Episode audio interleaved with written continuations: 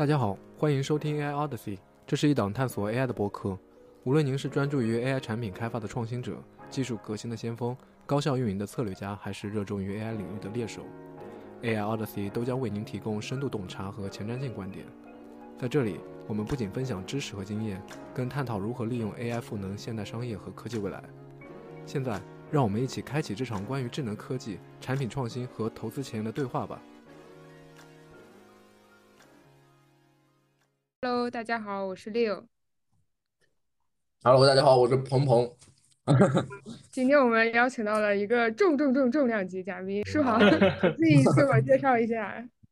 呃，很感谢 Leo 和鹏鹏的邀请。然后我是先自我介绍一下，我是彭书航，然后呃毕业于杜克大学，然后之前在美国的 VC 待过，然后在国内的某家大模型公司做过产品和 SFD，然后现在在某家孵化器公司看 agent 的赛道特别多。我自己做过很多 LLM 和 agent 方面的一些项目，然后也跟一有几百位 agent 方面的创业者啊，或者是投资人都有过沟通。然后今天我们主要的 topics 也是往最近的 GPTs 还有 agent 的这个方向来和大家进行交流。对，嗯，呃，谢谢舒舒航的一个自我介绍啊。就是，嗯，你从 VC 的一个角度上来说，我我我相信你已经看了成百上千个项目了。就是你比如说啊，你怎么去 view 这个 AI 的这个 project 或者 AI 这个 team，它的这个 T 呃 pro product 定位点是有创新性的，然后促使你去投资，甚至说就是 move forward to help them to build up their company 或者 product。哦，对于 AI 投资这个方向，对吧？我嗯其实跟很多创始人和投资人呃交流过，然后呃一部分的创始人他会给我一个观点，就是有一部分的投资人他们觉得，如果你 AI 的一个产品，他们一开始不能赚到钱，那么他在后面也很能够去呃跑得好，他们也不愿意去找这样子的一些这样的一些项目。但现在 AI 遇到了一个问题，就是一个初创公司想利用 GPT。或通过 Stable Diffusion，然后结合 GPT 去做各种各样的一些产品，他们会遇到成本太贵的一些 token 太贵的一些这样的一个问题，然后很难在呃现在想搭建出一个有很好的商业模式，以及有一个很好的一个产品形态的一个这样一个产品，其实是很难把它搭建好的。然后呃，我觉得作为一个呃，我现在一家孵化器嘛，然后我们主要是看人这个方向赛道会更多一点。首先，我们会觉得一个时代会进行一个时代的一个交替。我们现在认为的 AI 类型的产品基于三种，第一个是 X 加 AI，第二个是 AI 加 X，第三个就是 AI native 的一个方式。然后 X 加 AI 是基于 Web 二生态上面的一个产品，让 OAI 去做一些赋能的，比如像很很经典的呃钉钉加一些 AI 的功能，飞书可以加一些 AI，腾讯会议加一些 AI 的功能，他们可能把 agent 内部的一个 workflow。然后把它放进了现有的 Web 八一些产品里面去做，然后做一些这样的一个创新，以及更有效率的一些这样子的一个过程。现在很多大厂，呃，据我了解，也都在往这边去发展。然后第二个就是以 AI 为主体，然后以 Web 二的一个生态去做一个赋能的产品。最简单的就是像 Perplexity 还有 Tom Gamma 这种这样子的一些赋能的一些产品，AI 在里面占的是主要的一个大头，然后再把 Web 二时代的一些不管是搜索啊，还是 Generative PowerPoints，然后各种各样的一些这方面产品去放到这上这上面去进行发展。然后第三个是我个人会更加感兴趣的，也是呃，这也是我我个人感兴趣的原因，就是 AI native 嘛。就就比如在每一个时代会发生一个大的一个变革，就比如在蒸汽时代的时候，人们发明了蒸汽机，他们会把它放在汽车上面，然后汽车可以去驾驶。这个才是在这个时代专门存在的一个 native 的一个产品。你不能说把蒸汽机放在一个马车上面，然后马车的确会跑得更快。当然，这个是可行的。但是随着时代未来的发展，马车这个样子的一个概念性的产品是会逐渐于消失于现在的一个呃时代的一个发展的一个路径。所以我会有一个观点，就是如果要做到 AI native，像 Midjourney 或像 ChatGPT，以及包括 GPTs，以及包括呃昨天有个 Human 出的那个 AI Pin，对吧？他们这样子的一个，无论是硬件方面的一个产品，还是未来方面的一个格局为产品，是我们会比较看好的一个方向。但是对于 AI 项目的一个创新性，以及团队如何去去得到一些 benefit，呃，from the 呃 native AI，这个是一个很难思考的一个问题。就就人们会很难去想象未来的一个时代会发展成什么样子，如何。构建一个产品，它不仅是产品形态是符合用户的一个需求，然后并且在技术的方面也能够做一个结合的一个东西。我觉得现在还是属于比较 beta 和早期的一个阶段。然后我们看的话，就是希望的创始的人他会想想得很深刻，然后会希望他能有一些不一样的一个观点，在整个呃时代或者是 AI 的一个发展的一个过程中，对。呃，我们 step back，就是你刚才第一点提到，就是说有一个成本的一个考虑啊，就是说我们现在大部分的一个 AI startup 还是说以 OpenAI 的 API 为主要为核心，然后在这个呃 OpenAI 的一个基础之上呢，它可能发展它自己的 expertise 的一些东西。我觉得这个是不是逻辑上还是 OK 的？之前我听 Sam 他有些演讲也说过，就说如果一个 startup 它只是用了 OpenAI 的一个 API 做一个 worker 的话，它死的会比较快啊。我觉得他这意思可能，嗯，不仅仅说是用 OpenAI 这件事情，它是一个没有技术壁垒的事情，更重要的是，它其实更加的鼓励是每个创始团队需要在自己的领域上有一个不同的一个见解，然后以产品为核心，以用户为核心啊，从而快速能。抢抢占到一定一定的市场份额，这样的话呢，这才有希望在这种比较 competitive 的一个市场环境下呢存活下来。呃，那是不是说它的核心就是，呃，不应该是以 AI 模型为重重点，还是应该是以产品为重点，还是应该以用户为重点？啊，这个观点我我想到了 GPS 出来之后，雨生他发了一句话，他就是说。很多人觉得 OpenAI 干掉了很多 startup，然后他的意思就是本质上是因为这些 startup，他还在做一些很简单的，像一些计算器、写字板，还有一些浏览器这样简单没有门槛，一些操作系统肯定能够做到的一些事情，所以这样子的 startup 会死掉，所以大家会觉得像这样的一个产品形态，OpenAI 肯定会做，所以这些公司会这么死。我倾向于这波。GPTs 包括 OpenAI 的一个技术的一个发展，它是一个边际递减的一个增长增长的一个函数，就是在现在我们在的一个阶段是技术门槛会比较高，所以你的产品形态出来了之后，用户不管你的产品形态呃会多会有多好，但是如果你没有一个自己的一个模型，包括包括像举个例子，像 c a r r AI，它就是。把呃十十六位整数降低到了八位整数，然后让它的成本降低了一半，但是它的 hallucination 的问题可能也会更大嘛。但是对于一个呃角色的一个 bot 来说，这是一个很吸引人的一个地方。呃，一旦到达了一个点了一个之后，就是它的一个它像一个指数级的增长，然后会有一个趋势。这个时候是更加考虑产品形态的一个这样的一个问题。就举个例子啊，就比如苹果出了 iOS 的一个生态。然后它里面有自带的一个地图，对吧？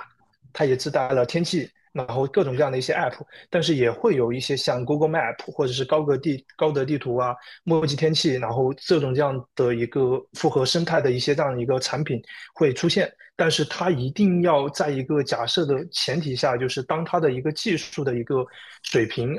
到达了一个这样子一个限定，所以这也是为什么，呃，我最近在看产品是为什么大家很多，包括现在的 VC 或投资人或是孵化器，他们会愿意跟一些技术的人去聊，他们很希望知道这样子的一个趋势到什么样的一个节点，然后以至于到什么样的节点会出现一个什么样的一个事情，然后等于说，如果现在一款产品要做的非常出众，然后并且能够很。很博眼球的话，它在产品和技术的两个方向，它得同时去抓。然后在产品在技术这个方向，对吧？它要把它的成本降低的很低。然后在产品的一个方向，它要做一些呃呃，能够要么就搭建好自己的一个商业模型，对吧？要么就是能够以一个更舒服、然后更舒适的一个用户的一个体验的一个方式去把它进行一个实现。这也是现在初创公司面临的一个很大的一个问题。然后这是我往这个方向看的一个趋势。我也想听一下你们的一个看法。对，其实我我是肯定是同意的。就是如果你要把啊一个产品做到比较大、比较强的话呢，你的商业和你的技术一定都是你的 double 壁垒。就是你无论是你跟用户的一个 connection，还是你本身核心技术存在的一个壁垒啊，我觉得都是一个非常重要的点。只不过是在现在很多，因为嗯，generative AI 它也是从去年年底才开始火的嘛。因为你说你要求一个公司从啊，大约去年这个时候到现在这个时候，我就很难，就是或者说个数非常的有限，能做到比较大、比较强。那大部分人还是在一个 investigate 的一个阶段，所以在早期的时候就会出现了一个矛盾的点，就是说他们也想自己去做一些模型。呃，也想去做自己的一些 fine tuning，也想自己拥有自己的数据源，但是苦于他的团队可能没有一个比较啊 expert 的一个 AI engineer，或者说他的产品并没有一个足量的一个 customer 的一个用户数据的一个积累，就导致他的 fine tuning 这个 process 可能就很难去 implement。所以说他可能还是选择用 OpenAI 的 API，我们先把这个 pipeline 这个 workflow 先搭起来，然后去面向。呃，少数的用户，比如说，哎，你要不要做我们第一轮的一些测试用户？可以做个 free trial 或一些 demo，然后积累的一些 feedback，积累一些啊用户数据，然后我们再反反过来去考虑这个模型的基础之上，我们怎么去做一个 fine tuning，怎么去做一个数据的一个 label，这样的话也可以提高它的准确率，包括降低它使用 OpenAI 的这个 token cost。对我其实现在有很多这样的公司啊，他们都是在通过，因为要不管是指令类的一些数据，或者是对话类的一些数据，或者是垂类的，他们现在做的一个很多的一个打法，像 Chatbase，它会，呃呃，它会在一个这样的一个平台，我不记得是不是 Chatbase 了，我记得是一个 medical 的一个 platform，呃，它做的一个事情就是搭建一个 sales 的一个 bot，企业把自己的，呃，把数据上传到。呃，它的一个平台里面，然后它可以搭建一个 Salesbot 一个 API，然后直接给这样子的一个企业去用。呃，它其实是一个很好的一个数据收集平台的一个呃呃方法。然后其实有很多这样子的企业都在做这个样子的一些事情，主要是为了去收集这样的一个数据去做一些 fine tune。然后包括他，包括我之前说过，可以，呃，未来的一个方式可能肯定是一些大模型结合很多个一些小模型去做一个传统一些 workflow 嘛。在这些小模型方面，他们可能在某一个点方面可能会比一些大模型，它就比如做一些简单的任务，它不需要一个大模型，呃，它花费的成本还有它的一个算力的资源都会要求比较多。但是可能一些小的模型就可以很好的做到一些这样的一个简单的任务，对吧？就比如我想搭一个 Salesbot，我根本没必要去用一个比较大的模型去搭。这样子的话，可能这这个是一些小模型现在在一些市场上面的一些优势。然后，然后这也是我看到的，我觉得可能很好的能够去收集这方面的一个数据的一个方法。对，嗯，我们既然提到数据了，那我们就接下来就。啊，深入呃，就是简单聊聊一下这个数据这个问题啊，就是因为我 看啊，GPT Store 啊，他们比较鼓励的是啊，你可以把就是呃，人可以通过呃自然语言去建立自己的一个 A AI agent 在这个 Store 里面，然后相应的你可以收获一些 reward。其实我觉得这件事情如果在延展上来看呢，它会不会就是说它鼓励，就比如说每个领域的 expertise，然后你可以把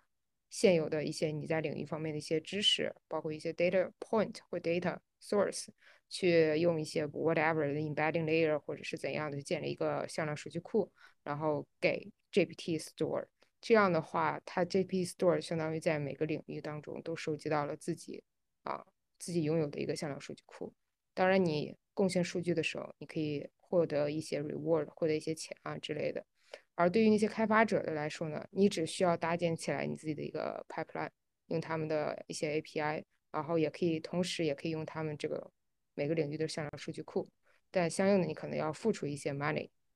如果是他以这样的模式开展下来的话呢，有很多人可能就失去了一个所谓的 data 的一个壁垒，就可能就你之前也跟我多次提过，就是数据可能在非常 short term，比 如说两到三年的时候是一个壁垒吧。但是很难保证，就是两到三年之后，它依旧是个壁垒。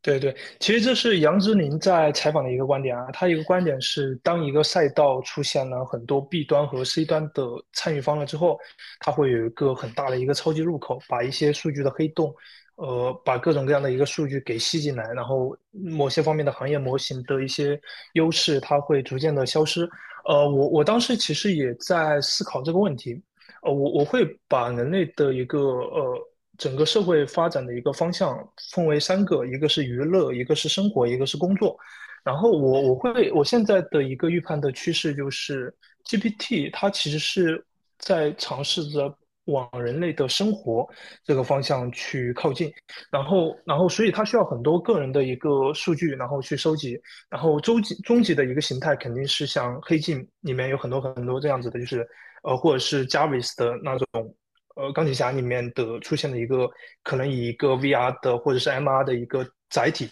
然后呈现在你的面前，然后有一个 AI 的人进行一个交互，帮你去，然后它可以结合到物联网，复合在我们的生活里面的每一个部分，这是一个个人生活的一个 Copilot 的一个部分。然后我觉得数据这方面一定是一个呃很有用的一个点，就是如何收集个人的一个这样子一个数据。去搭建一个最终完美的一个呃推荐系统的一个这样的一个方式，我觉得是长线看来是一个很长的一个发展的一个路径。然后至于这样子的数据应该怎么去收集？呃，包括 Rewind，它其实就在做这样一个产品，不是吗？就是你把它放在你的电脑屏幕里面，然后它可以记录你软件生态的一个事情。包括 Human 呃出的呃 AI Pin，它肯定需要一个软件上面的一个生态，加你的物理世界方面的一个图像的一个接触的一个产品，然后去实现。但是我现在看来，像 Rewind，它有一个问题，就是我总感觉有人在偷窥我的屏幕，然后它对我的功效性。呃，我会觉得没有那么多，所以像这类型的产品，我觉得它一定会有一个更好的一个产品形态，能够进入我们的一个生活，然后收集我们的这样一个数据，然后结合 GPT 或者是呃结合一些 LLM，然后做成一个我们个人生活的一个 Copilot，这个我觉得是肯定是一个发展的一个趋势，而且毋庸置疑会往这边走。然后第二个就是在工作里面的场景。我觉得工作里面的场景会更加复杂，因为像企企业很多，不管是 finance 或者是一些政府啊，还有一些比较大的一些企业，他们会比会比较担心 data privacy 一些。呃，数据隐私方隐私方面的一些问题嘛，所以呃，在这个里面，他们可能可能会用一些开源的一些模型去做一些这样一个处理，但我没办法 判断 OpenAI 会不会做一个这样的一个开源的一个模型，然后去给大家去用嘛。然后呃，可能在这些方面，它是没办法去呃一口吃下很大的一个这样的一个市场的，这是这是我的第二个的一个看法。然后还有一个还有一个第三个点就是。呃，我觉得就像就像 GPT 做 GPTs，其实它 GPTs 你你它就是各种各样的一个 bot，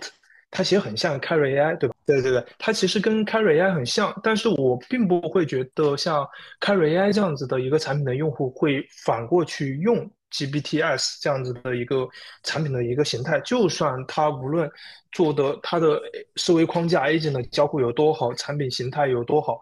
呃，我们当时做了一个研究，就是我会发现 GPT 使用的频率，它其实是在周三、周四这段时间是用的最多的，然后用的最少的时间是周周六和周日，它是一个波浪的一个形式。这会意味着什么？我们平时是在工作日去使用，它会。更多，如果是在生活和娱乐的方向的话，我觉得这并不是一个，呃，而且它它基本上是都是在白天啊，对对，然后会用的比较多，这说明 GPT 本身它的定位是在工作的一些场景里面，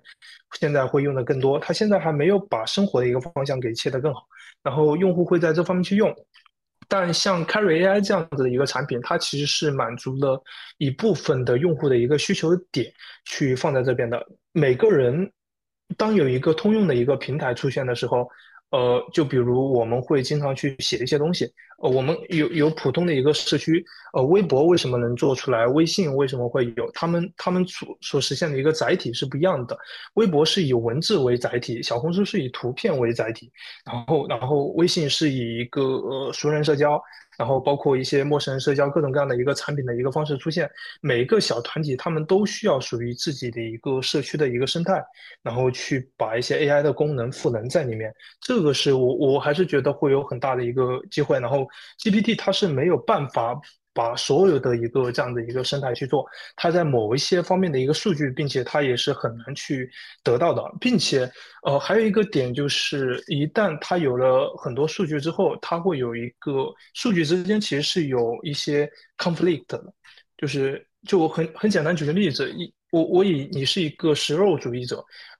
食肉主义者的一个数据我会把它喂进去，然后还有一个素食主义者的数据给喂进去，他们的。保持的观点还有看法，其实是一个相反的一个观点去碰撞。假如我想搭建一个这样子的一些。bot，比如我想搭一个考试的一个 bot，他帮我去回答各种各样的一些问题。可能在一些呃理论，就比如呃孔子和呃老子，他们可能观点在某些方面会有一样，但是他们会有冲突，他们可能会在解决一些方面这样子的问题会有一些呃困难。所以呃在在这样子一个通用的实现 AGI 的一个情况下，我会猜测 OpenAI 它想达。达到的一个通用型的 AGI 其实是满足大部分人的一个需求，在一些小部分的一个群体里面，我觉得还是会有专门的一些这样子一个模型或者是一个产品的生态，能够再把它给跳出来，这是我觉得可能会有很大的一个机会。然后以以至于刚刚我们有说到娱乐，娱乐这个场景，我会觉得其实它是有很大的一个可能性去往这边发展。对，对我我很同意，就是。嗯，虽然 OpenAI 这次发布会挺震撼的，但是它我们可以 呃 vision 到这个这个事情，其实是他想，他是一个非常有野心，他想建一个非常有野心的一个 platform，包括 data 的一些收集。但是我也相信他们不可能在每每个领域啊，或者是某一每个方面，他都可以做到非常的 expertise。就要像嗯苹果这种呃现金流最大的一个公司，它也做不到所有的硬件我都能 cover 得到。是吧？更何况现在的一个 OpenAI，它多少多少的还是说要建立一个给大家提供一个很好的一个开发的一个平台，或者说啊，我可以证明这套 workflow 是 work 的。就像为什么为什么 ChatGPT 呃就是 OpenAI 发了这个呃 GPT three 和 GPT four 的时候呢，让大家这么大受震撼？我觉得不仅仅是因为他们的技术上的一个壁垒，我觉得更重要的是它向所有的公司、所有的使用者就证明了这套 workflow 是行的。然后这样的话，那这些公司就会投入大量的人力，包括算力，包括呃金钱去发展这个方向。我觉得 proof of concept is very important。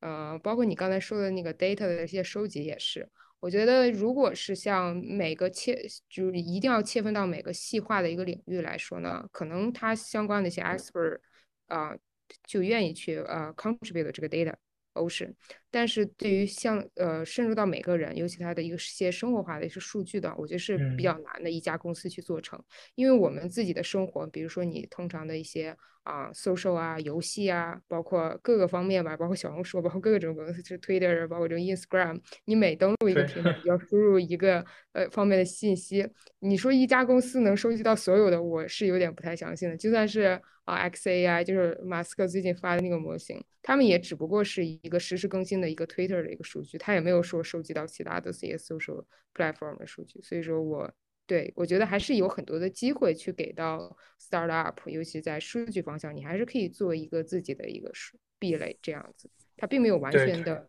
去消除这个 data 的这个壁垒。对我其实跟你的观点是也是很接近的，就是如果你想收集一个全方面的一个个人的一个尖锐的一个数据，他想搭建这样的一个平台，其实是特别特别难的。他需要它需要可能在每一个领域，比如医疗方面的一些数据，你的身体的一个健康报告，你想一下，呃，在比如在中国，你的这方面数据其实是特别特别隐私的。你是很难去把它去拿过来的，然后，然后可能在这方面会有一个人，呃，去做一些合作，然后可能去，或者是呃，会开一些专门的这些医院，是可以连接到 AI 的一个功能做一个辅助，然后可能就是医疗方面的一个 copilot，然后在你的生活助手里面，然后可我们可以说人类的一个生活，不管是旅游、出行、饮食、医疗、健康等等等等。它其实每一个方向，我觉得是单独的一个这样子一个 Copilot 的一个产品，然后附着在我们的一个生活的一个方向。然后，呃，GPT 我我觉得它一开始会往软件生态方面去切吧，就是它会切切一些我们用的比较使用场景会比较多的一些这样子比较通用的一些这样的一个数据的一个平台去慢慢的辅助。所有的东西它都是一步一步往上去搭建的，然后最后去最后大家当当生活中这种 Copilot 的产品逐渐逐渐用的越来越多，交互的越来越多，可能会集成到一个大的一个这样的一个方向。但是至少从我现在的一个角度来看，直接。实现一个比较大的一个通用的一个这样子的 Copilot 助手，可能还需要一段这样子的一个时间。然后，呃，甚至现在的一个 单单用的一个垂直领域的一个这样一个助手都还没有出现，对吧？嗯，对对。因为这就有点像早期移动互联网时候那种小而美的 APP，然后到现在的这种 All in One 的一个巨无霸大无超级大的那种 APP 一样，一步步在慢慢的往前发展。对对对，是。对，我们已经多次 Q 到了这次的 OpenAI 的发布会，那我们就直接聊它吧，就闪亮登场一下。就你你们俩都是怎么看这次 OpenAI 的发布会的？就先从可能我们每个人的切切入角度不不一样，无论是从模型啊，还是 Assistant API，还是说它后期要完全公开的这 GPT Store，就你们大致是怎么去看的这个事情？对。呃，其实我我会觉得很兴奋，但是我我没有想到它会出一个 GPT Stores 这样子的一个一个产品。我我想到过它可能会呃自己出一个像 Quest Flow 或能够能够大家快速的去用这样的一个一个东西。我我以为它会在技术层面会干得更多，结果结果没想到它不仅把技术跟呃。大的一个市场的一个方向，它全部都去包含，想去做一个很大的一个方向这样一个产品，我还是觉得挺挺有意思的。但是，呃，所以所以他说，所以网上不是有一个段子嘛，说 OpenAI 一出来之后，很多像 Y Combinator 的这一期的一些这样子的一个校友，然后这样子的一个，这样子的一些 创业者，可能全都要全部重新做了嘛。但是。但是我还是觉得，包括你之前 Leo 之前问了我一些问题嘛，他问你有什么看的很好的一个 AI agent products 嘛？我的个人观点是，呃，现在的一个 agent 想要做到一个商业化应用的一个落地，其实是比较困难的。我比较看好的是，反而是一些 agent 的一些框架 workflow，像 AutoGen 或者是 X Agent，还有一些，呃，不管是一些呃。Twelve dot, twelve dot 一些这样子一些论文的一个框架，在我的看来，反而是有一个特别大的一个吸引力。就比如我之前说到一个解决，呃，我们可以让 GPT 给我们做一个算术的一个 bot，对吧？它会是有这样的一个呃，帮我们考试的一个 bot。举个例子，但是考试的时候也会出现一个什么样的一个问题？就是它的考题会有一个呃 conflict，就是它会有冲突。然后我觉得包括。就是大模型，它是有认知能力的，但是它不知道怎么把这个认知能力去做到一步一步进行一个推理。就比如人类，我们正常会去削一个土豆，我们会先看这个土豆，然后基于这个土豆去做一个 planning，然后再去做一个，然后基于 planning 可能再多一个 judgment 评判一下，然后评判一下之后再去做一个执行，再做 action。我决定要去削这样的一个土豆，然后去往这个方向去做。呃，我觉得这方面的研究还是挺多的。就比如我。我想，我想做一个考试类的 bot。首先，我让 AI 去做的第一件事情就是先去看一下，首先判断一下这个题目属于哪一个科目，对吧？然后判断了之后，再往下一步一步推理，然后让它 planning，就可能基于这个科目，我搭建一个 agent，你来去。去去根据这个科目来解题，然后再再多加一个 judgment，可能按照 true thought 的一个这样的一个逻辑去看它，呃，你的回答是不是正确的，然后让它重新再评判一下，这样子的 workflow 的一个标准，我在我的看来是能够去贴合 GPS 的一个生态，然后往这边去做，然后包括包括这样子的一个呃生态，我我觉得我觉得有时候人类。呃，但是有一个很很有意思的一个点啊，包括我在想的时候，就比如我我想做一个考试的一个 bot，对吧？然后比如我老师给我出了四道题，然后 GPT 通过它的一个很强，就是一个很高的一个逻辑性，我给他搭了一个逻辑框架，思考了一个答案，他觉得这个答案应该是第三个答案，因为他有了互联网上面的所有的信息，然后做了一个整理，然后我说这个答案是第三个答案，但是这个考题。说不定它只是按照一个书本上的一个考题的里面方向去看，就是它正确答案可能是第二第二个一个答案。但是有时候就会就会出现一个问题，就是人类都没有意识到自己的自己的出的一个题目，包括它的一个答案可能是倾向于这样子的一个答案。所以这是为什么我觉得现在所谓的 agent 的一些产品啊，然后我觉得没有做的，包括 agent 框架都没有做到一个很好的地方，它缺少了一个叫做共情的一个概念。就是它需要通过一个 GUI 的一个形式的一个，不管是 GUI 或者是某种产品的一个功能，去了解一些用户的一个特征。就比如 GPT 应该知道老师。这个题目是谁出的？他这个题目应该是老师出的。老师出的题目一般是往学校的题目和提纲上面去出，然后再结结合这个去考试，然后考试，然后出这个题，然后才会出现这样子一个答案一个逻辑。它整个一个思维链应该是这样子的一个过程。然后我们我们我们现在做的所有的事情都是在去解决这样的一个答案，尝试怎么去把它解决的更好。但是如果想真的达到一个这个产品能够给用户用，我觉得共情这个方向一定是一个很值得去探索的一个方向。然后我觉得，我觉得后面大部分的人可能会包括产品形态怎么去做，一定是要结合这个点去去做的。但这个不能单独做一个产品，只可能是某个产品的某一个部分是需要。需要做成这样子的一个方式，然后这是我对呃看 GPTs 发展，包括包括后面可能会多模态呀，然后包括他他现在做的一个方式，其实就是我我之前说到的一个函数嘛，边际递减的一个增长函数，它的成本绝对会越降越低。然后到达了一个这样的一个限度之后，然后就会出现大量的一些这样的一个产品开始能够爆发，因为它的成本已经降得很低了。然后很多创业公司会更少的去担心这样的一个成本的问题，他们需要的能做大模型的人才、技术方面人才也会越来越少。这样子的话，人们就会可以把更多的一个精力放放在一个怎么去做一个更好的一个产品的一个逻辑方方面去研究。对，对。对你刚才说的这个怎么去做一个很好的产品的逻辑方面研究，就是我刚才最早提到的，就是我觉得现在如果 startup 并没有这个呃额外的一些把呃资源去帮你去 develop 一个自己的一个模型，或者说啊你有一些各方面的一些限制，我觉得不如就把你的重心放在与产与用户的一个交互上，产品的一个设计逻辑上。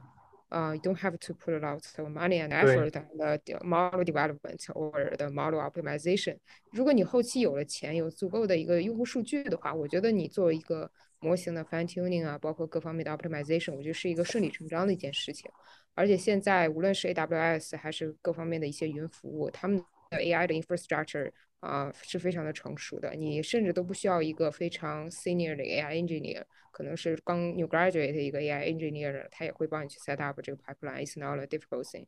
啊，就你刚才所说的呃 AI agent，就我们可以给听众朋友们去补充一点。就我理解的 AI agent 跟我们啊最早一版的那个 AI chatbot，我觉得有个比较大的区别，就你刚刚多次提到的这个执行这个问题。因为如果你只有一个 AI 的 chatbot 的话，你就是通过多轮的交互，然后这个 AI chatbot 就给你一个 guidance，说哦，你下步该怎么做，下步应该怎么做。然后但实际执行的话，还是需要你自己去亲自去点开一个网页，或者亲自去做一件什么事情，还是你人为的去做。但是 AI agent 就是说跟你通过交互的时候，他知道你要做做什么，他会把这个问题逐渐分解为一个比较小的问题，然后他去根据这些小的问题来调用 Web 的一个些 function call，也就是这次我们。通过啊这个这 OpenAI 的这个发布会，我们可以看到，就是它里里面 integrate 成百上千个这种啊啊 Web 的一些 API function call，这个这些其实都是可以直接通过交互，然后它就帮你去调用，这个就会会非常的方便。所以说 AI agent 最重要的就是在于它怎么去把这个大的问题分解成小的问题，然后通过小的问题来做一个语言的 presentation，然后通过这种 presentation 呢去调用 Web 的一个 call。那这个过程当中好像听起来挺简单，其实一点都不简单，因为这个过程当中完全都是机器语言生成的嘛。就是它在分解小问题的时候，它在做语言的传达的时候呢，你人为是控制不了的，然后纯粹的就是这个机器在控制。所以机器控制的时候，它就会有很多的限制，比如说如果它遇到错误了的话，它这机器就立刻就可能就 stop，它不是会像人一样去想啊 possible 的 solution 会是什么，它可能直接就 stop 了。那第二个就是说，它在语言传达上如果有有有一些不准确的地方呢，它整个的后面的执行的过程当中，它就可能就跑偏了，那整个的执行也可能就是比较难的一个问题。这就是我觉得现在可能 AI agent 并没有很多的一个真实的落地的一个原原因，因为我们现在对 AI 的期望还是希望它能像人一样给给予一个非常高的一个准确率，除非是你说是在游戏啊这种这种环境下，可能啊所谓的 AI 的幻觉可能是一个亮点，但是你要是说学习啊，甚至说是比如说购买呃东西给你进行交易、考试、法律啊这些东西，它其实是要求一个高精精确度的。如果中间有一个环节出现了问题，就可能导致你整个的 execution 整个就 fail 掉。所以说，可能大家对于 AI 的 agent 的期望值比较高，但从技术逻辑上来说，包括语言，包括这种人为的这种思考，我觉得是一个比较大的一个 block。对对，我其实非常赞同 Leo 的一个观点，但其实就就是现在 agent 他在做精准的一些任务会呃特别特别难。然后我其实看到很多网上评论都说。都说有一个观点就是 AI 最难取代的是人类的创造力，结果没想到现在 AI 做的最多的就是在人类的一些创造力方面反而会更多，就这就是因为大模型会有一些这样的一个幻觉类的一些问题嘛，所以它导致在再去使用一些这样子的。呃，做一些比较呃不需要那么高精准度的一些这样的一个任务方面，可能会比现在做一些有有很高精准度一个企业内部的一个 workflow 里面，呃，会有一个更好的一个效果。然后我会觉得现在的 agent 很难做到一个颠覆性的一个效果。然后呃，理由是因为就比如在一个正常的一个企业当中，可能我们人类要比如比如一个 advertisement 的一个部门。他想做一个增长，或者要做一个东西，我们按照第一性原理的一个逻辑，因为不管是 agent 还是 LM，其实包括包括一个工作流里面，其实正常的一个工作流都是要按照一个第一性原理，然后把一个大的任务进行一个小的一个拆分，然后把拆分的时候，把把这个 agent 的一个呃这样的一个产品，再尝试的融合到。不同的一些小的任务里面，然后它可能在不同的小的任务里面的一个 benchmark 或者是它的一个效果可能会没有那么好，但是它可能在部分的会不错，然后就慢慢的一个保留，可能可能会变成一个这样一个趋势，就原本五个人做的，在近两年的时间会变成只需要四个人。然后再随着大模型的 reasoning 的能力的一个提升，大家对于框架还有一些这方面的一个能力提升，他们可能变成只要三个人、两个人，然后最后可能会变成一个自动化的一个方式。可能第一年到第十年你会看到一个巨大的一个颠覆，但是我们在日常生活中的时候是很难看到这样子的一个趋势的一个发展。呃。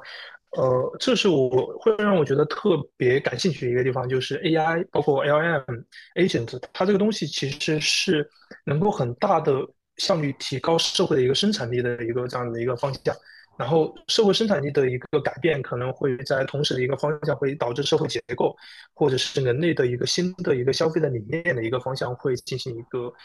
完全不一样的一个转变嘛，然后这也是我一直在往这个方面去看。我会觉得可能会会出现一个新的新的一个 prompt engineering 啊，或者是一些新的一些这方面一个工作，但是我脑海里面 还没有想得特别清楚。有这个感觉，就像蒸汽时代的时候，一堆马开一堆骑马的一个马夫，然后大家愿意坐后面，但是汽车出现了，他们这样的一个工作也会慢慢的给取代掉。然后他们可能会变成司机，司机，然后会有一个新的这样的一个职业出现，所以，所以这其实是一个时代发展的一个趋势和过程。然后包括包括陆琪他的一个观点，就是从呃信息时代、信息系统到模型系统到行为系统，可能未来在更远的一个方向，这个 agent 的一个思考逻辑和框架会慢慢运用在具身智能的一个领域，然后让。大家更好的去进行一个生活和交互，可能呃，我我其实后后面也幻想过啊，就扯得有点远了，对，但是但是像 GPTs 是一个什么样的生态？就是你可能自己搭建了一个，你可能后面说的就是每个人都得搭建一个自己一个 workflow 和这样的一个工作流，然后你可以把这个东西卖给其他的公司和企业，你们每个人的以后的公司这个概念可能会慢慢的呃。不会在一个实体的方向一个存在，而是存在一个网络的一个虚拟的一个空间里面，然后用户其实是可以自己去在这个方面进行一个呃更多的一个这方面的一些工作的一个选择，然后他可能可能会通过娱乐的一个方式去获得一些金钱或者是收益，而不是在工作这个概念慢慢的可能会离开离开生活的一个这样的一个一部分。呃，我是倾向于往这个方向去去靠的嘛，就比如现在有很多带货的主播，对吧？然后包括一些打游戏的主播，呃呃，你你要说他是工作也可以，但我现在是把它概念是把它进行一个娱乐化，他通过娱乐的方式来进行赚钱和收益，这是在之前是很难有这样子的一个职业或者是生态发展的。我觉得在 AI 的这个时代，这样子的一个趋势反而会越来越明显，然后给我一个这样的一个感觉。对，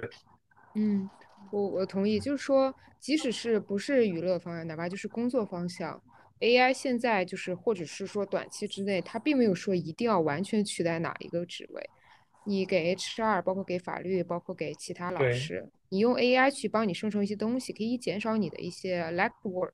但不代表着你就会被取代。有最终还是需要，比如说像律师、像老师，最终审核一遍你的内容是否 make sense。包括我通常使用啊呃 ChatGPT 也去呃搜一些代码之类的，我也会看一下这个代码是否 make sense。对，如果 make sense 的话，我就可以直接用啊；如果不 make sense 的话，我就直接 give up，然后搜更更好的一些 answer。所以说，我觉得在嗯这几年，我觉得大家使用 AI 的相关的东西，不要就是说要 expect the output is one hundred percent accurate，对吧？你最终还是需要过一下你自己去审核。但是我觉得放长远来说，我们 expect 还是说 AI 能嗯给一个就是跟以人一样的一个一样准确的一个。呃，answer，比如说像呃现在一些呃 Copilot 或者一些帮帮你写 code 的一些工具，因为现在写很多写 code 的一些工具呢，它可以帮你生成一段 code，包括直接可以帮你去 run 这 compiler，呃，让你用编译器跑完之后呢。通过你的编译器的一些 error 去帮你 locate 到，然后自自动帮你去 fix。我觉得这是一个非常好的一个 update，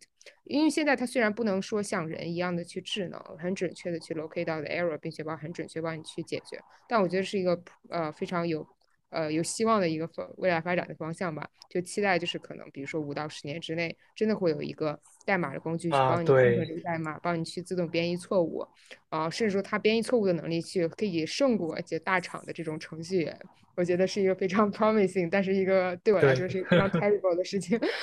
我公司好像不需要我了。一个时代觉得会有一个新的一个工作，你看现在市面上有很多。现在有很多 agent 产品经理，诶，什么 prompt engineering，他们都在招这样子一些工作。对对，呃，我们最后可以聊一聊这个 prompt。就我之前因为不是做啊对 data 的这些方面的事情，所以我在做 prompt 的时候，其实还有点 struggle，就是我在不是很清楚就该怎么去给这个 LLM 去喂这个 prompt，所以我就学了很多。包括你刚才说的些什么啊，zero shot、few shot 或者 COT 这样有有逻辑的这种 prompt，但你你从你的角度上来看，啊，你会不会觉得就是可能这两年我们还是需要做一些比较好的 prompt？可能之后随着模型的啊核心的技术提高，我们对 prompt 的要求并没有非常的高，就大致就是根据你的一个要求，它帮你慢慢去 locate 到一个比较啊 accurate 的一个 requirement。啊，根据这个，它帮你执行一些任务，它会给你做 prompt 的一些 guidance，这个机器会帮你去做这个 prompt 啊，帮你去执行。对，呃，我我觉得这是一个很好的一个问题啊，就是我我之前也想过哦这个方向，但我觉得，呃，就比如我们现在可能会写很长一段 prompt 去做一个设计，但是如果是给一些大家用户生活里面去用的话，呃，他们是不会写出这么有逻辑链或者一条的，他们可能就一句话。就希望你能够表达出你能够懂得我的观点，对吧？就如果，但是如果你想要懂得我的观点，那么有一个很重要的一个地方就是。呃，你得知道我是一个什么样的人，我平时的性格是什么，需要的是什么。这个其实就是一个推荐系统，如何收集里面的你的一个数据，然后它其实是收集你的数据，然后给你做一个根据你的 prompt 的一个设计，然后进行一个更简单的一个呃设计，它可能会给你直接推荐一些 prompt 出来，对吧？它一些。呃，GUI 的一些 graph 的一个形式，然后像现在不是有一些提示词吗？对吧？像 GPT 用的时候，我觉得未来是可能往这个方向去做。然后，呃，我现在是有点头疼的点就是，呃，我之前在 G P T four 之前，我写了一段 prompt，然后去跑 agent 里面去用，然后 G P T four Turbo 出了，我又得重新测一下这个 prompt 是不是改一下，是不是效果会更好？然后这个东西就有点玄学，就是你你不知道怎么做会更好，然后你的这个这样子一个指令怎么去识别，怎么去搭，当然会有一些像吴文达的提示式工程会有一些 basic 的一些技巧嘛，比如传承 JSON 格式会更好，然后 f e e l short，nothing steps by step，我觉得 COT 嘛，我觉得现在很。大部分的呃 engineering 基基本上都会知道这样子写 prompt 会更好，呃，有一些什么样的一个方式会让它更好，呃，但是说白了，最后就是一个呃大模型能否去识别理解用户的每一条指令，并且基于这个指令去做一个任务，这个是一个很有意思的一个观点。我觉得未来的 prompt 的话，它其实是可以不需要那么有结构化的。你你只需要把你的指令说清楚。当然，如果你故意挑刺挑刺，你你你把 prompt 相互矛盾，那那那当然那就当我没说。对，但是但是如果你能够把指令给识别的很好，我觉得这是一个很有意思很有意思的观点。现在国内有很多大模型公司在卷 long context window，对吧？我其实其实我觉得卷这样的东西是没有意义的。真正要去做的，反而是在 prompt 里面如何把这样的一个指令给做得更好，我觉得才是比较重要的一一环。然后，呃，能够也这也是能够帮助很多开发者嘛去做的一个工作，一个开发者一个日常生活。对，我觉得就是你疯狂的去增加这个 in context window，它其实是或多或少以牺牲 accuracy 为代价的。啊，而且你增加了这个 window，它并不代表着就一定会提高它一个逻辑推理能力。其实说实在的，我这次简单的测了一下啊，for turbo 的一个一个一个效果。啊，我觉得它其实语料库当然是肯定是更新的，但是我并不觉得它逻辑推理能力比四强了。但当然欢迎大家都去测一下，然后给我一些 feedback。我只是简单的去测了一些。比较偏技术性的一些问题，包括我想看一下它逻辑推理能力怎么样啊？我的检测结果就是并没有比 Four 强啊，但是比较好的就是它便宜了很多，然后它语料库也比较更新。我问了一些比较文本化的一些知识呢，它给我的 feedback 都是比较啊 update 的一些数据，我觉得这点挺好。嗯，但是偏向于逻辑推理能力，我并不觉得它是一个比较啊大的更新，就肯定没有三点五到四那么大。那这最后一个问题就是大致聊一下，就你对未来，比如说 AI agent，包括你在 VC，包括在孵化器，就你有什么样的一个小小的展望？对我，我其实个人是非常期待有一些 AI native 在一个新的时代会出现的一个新的产品。当然，也也可以基于 AI 做一些赋能嘛。呃，赋能的产品有很多，很多投资人可能或者是一些创业者可能想基于外八的一个时代往。呃，把一些 AI 的赋能加进去，但我个人会呃会更加喜欢一个能够去做一些革命性的一些这样的一个产品的一个颠覆，然后去做到一个大的一个生态，我觉得才是呃整个整个社会包括包括整个国家才能做到一个更好的一个发展。呃，像我之前说的一样，我觉得未来其实就是推荐系统 AI 加超级的纠结的推荐系统。才是未来的一个发展的一个方向。你想一下，不管是从游戏的一个赛道，呃，游戏的这个赛道是什么？泛娱乐啊，它其实是满足的一个叫人类的一个幻想 （fantasy） 这样的一个概念。每个人去创造出自己的一个这样的一个世界。那这样子的话，一定它它有点像什么？就有点像哲学里面的一个概念，就是如果有一个机器能够给你创造出你想要的世界，并且给你带来无尽的快乐，然后你走进去。呃，走进去，然后你再可以走出来。其实有很多人，包括现在的生活，可能会遇到各种各样的一些问题。包括 Carry AI 现在一个角色，呃，一个 bot，你想一下未来是什么？可能就像《西部世界》《头号玩家》里面，对吧？就是里面有一个人，然后你是你来设定的，他能够根据你的生活，你平时的一个状态，然后给你做一个推荐，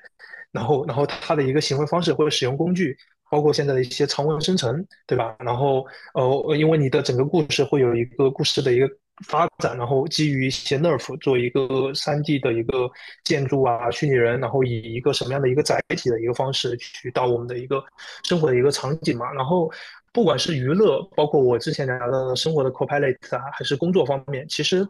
呃呃，其实都是在往个人的一个助手或者是一个满足个人的一个这样子的一个方向去做。所以我会更加倾向于推荐系统是未来一个很大的一个方向。但是如何去收集这方面的一个数据，我觉得是一个企业最应该去思考的一个问题。然后这个也是必不可少的一环，在整个生态里面的一个发展。对，呃，但我还是特别看好一些 AI native 的一个产品，能够在在可能这几年的时间会大范围的一个爆发。行，我们可以下呃下几期我们专门挑出来一期专门聊这个 AI，没问题，没问题。AI native。也是在一个月之前，然后一个做呃创投的一个人，然后给我了这个 idea，就说你可以看一下 AI native 赛道。我当时还挺懵的，不知道这是什么东西。我看了一下，觉得确实挺有意思。但是完全一个呃大模型，一个图生化的一个生产，它不需要人为的去控制它的一个 output。我觉得这个还蛮有意思的，尤其一些比较具有创造性的那种赛道上，我觉得还蛮有意思。就完全让 AI 自己去想象一下，它要写什么，它要创造什么这样子。那好，我们今天的 podcast 就到到此为止。谢谢舒航的加入和分享。啊，很感谢大家。对，感谢您收听本期 AI Odyssey 的播客。如果您喜欢今天的内容，请分享给您的朋友。同时，也欢迎您在常用的播客平台上留下宝贵的意见和反馈。我们将继续为您带来更多有趣的话题和嘉宾，敬请期待。再次感谢您的收听，我们下期节目再见。